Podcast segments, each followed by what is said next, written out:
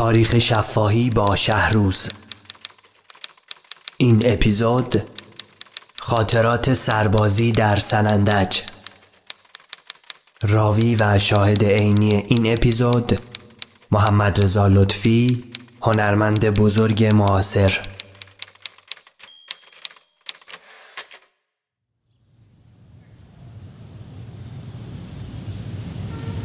سال 1342 سنندج هنگامی که من به خدمت سربازی یعنی سپاه دانشی رفتم منتقل شدم به سنندج یعنی من فرستادم به سنندج و در ابتدا در قرکشی که شرکت کردم من افتادم در یک دهی به نام یمینان که نزدیک نشور بود و تقریبا به مرز عراق نزدیک بود.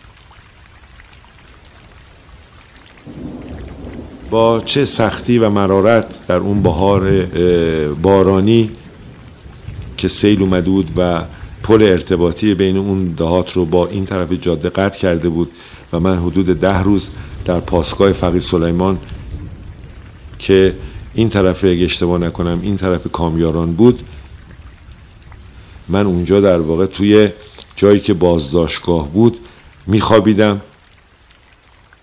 و همونجا خب البته تارم برده بودم تمرین می‌کردم.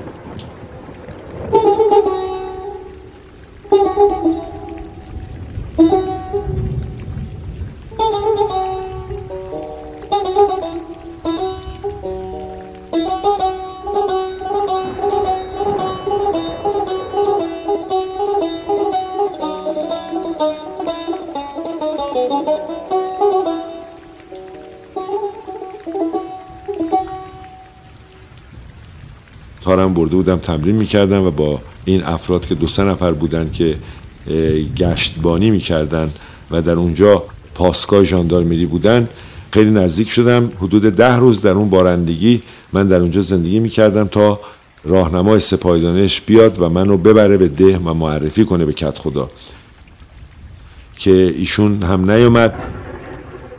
و این ده روزه ما اونجا منتظر شدیم تا بالاخره از اون آبادی چند نفر با اولاغ اومدن که وسایل من که اندک بود یه چمدون بود و تارم بذارن رو این اولاغ و پیاده ما باید مسیر خیلی زیادی رو می‌رفتیم تا از یک پل چوبی رد می‌شدیم و حدود 7 ساعت ما این کوهکمر رو پیاده رفتیم تا به این ده رسیدیم. در ورودیه این ده من متوجه شدم واقعا این ده مثل بهشت بود. پر از گل پر از میوه و درخت های گلابی سی متری واقعا به این بزرگی در مسیر بود و من تعجب کردم از این همه زیبایی که در این منطقه است در صورتی که خود سنندج جای خوشسالی بود کم آب بود و این آبی که در این منطقه بود واقعا من رو به حیرت مینداخت که چقدر ما در نقاط مختلف ایران و تو این دهات چقدر باروریم و چقدر امکانات طبیعی به ما داده شده. در اونجا متاسفانه مدرسه رو سیل برده بود مدرسه نداشتن. دو تا یمینان بود. اصطلاح میگن یمینان سفلا و یمینان اولیا که یمینان پایین و یمینان بالا. در اونجا نمی‌تونستم من تدریس کنم هیچی نداشتم. و در همون موقع من وارد شده بودم در ده نشور بالاتر از ده یمینان درگیری قومی پیش اومده بود و یه خانوادی اومده بودن. خانوادی رو کشته بودن و معادل اونا اونا اومده بودن در همون ده دینامیت گذاشته بودن زیر درختای گلابی و تمام یک باغ گلابی اون فرد رو منفجر کردن.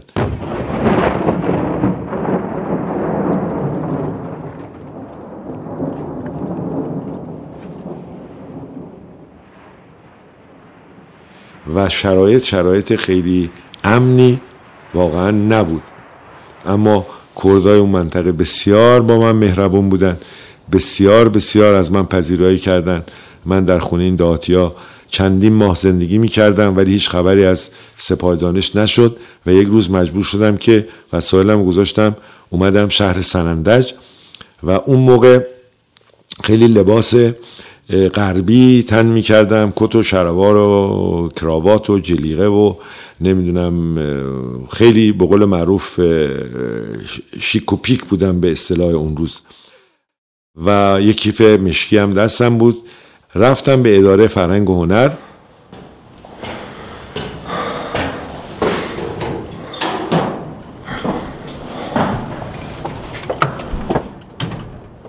و در اداره فرهنگ و هنر همه تعجب می‌کردن این آدم با این شکل و قیافه تو فرهنگ هنر چه کاره است. اول فکر می‌کردن ممکنه پزشک باشم گفتن چون مأمور باشم و تهران اومدم.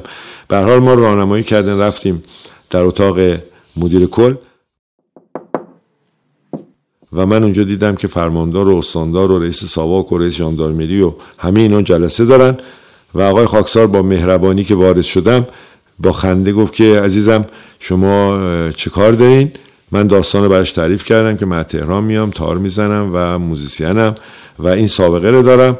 گفتم شاید در سنندج کلاسی باشه یا افرادی باشه یا فرنگ هنر به من احتیاج داشته باشه من این عمرم رو اینجا فقط به تدریس نگذرونم بلکه کمک کنم که افرادی اگه علاقمندن با من کار موسیقی ایرانی بکنن. ایشون خیلی خوشحال شدن و زنگ زدن. بالاخره با سختی زیاد یک آبادی نزدیک به نام سرنجیانه که نزدیک فرودگاه کنونی سنندج است برای من آماده کردن و گفتن که لطف کنید شما اصری بیایید به کلاس آقای کامکار. به من آدرس دادن و من ساعت حدود 4 پنج رفتم به کلاس آقای کامکار. اتفاقا وقتی وارد کلاس آقای کامکار می شدم دو تا جوان دم در واسطه بودن. این دو تا جوان یکیشون بیژن کامکار بود یکی هم جلیل اندلیبی برادر جمشید اندلیبی بود که ویولون می نواخت و اونا برای من تعریف کردن. اون روز که وقتی من وارد کلاس شدم اینا فکر کردن من می‌خوام برم از پله ها بالا دکتر هستم یا پزشکم.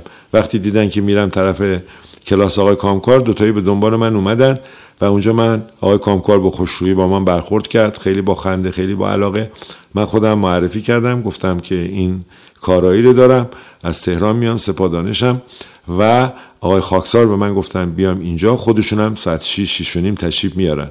به حال اونجا من بودم. آقای حدادی یک تار خیلی قرازه کوچولو اونجا داشتن که سیماش هم خیلی بالا بود. به دست من دادن و از من گفتن شما وزیری هم نواختین. گفتم بله من دوره وزیری رو با آقای سالی شادروان استادم سالی گذروندم. خواهش کردم من یه قطعه بزنم. من در اونجا بندباز زدم.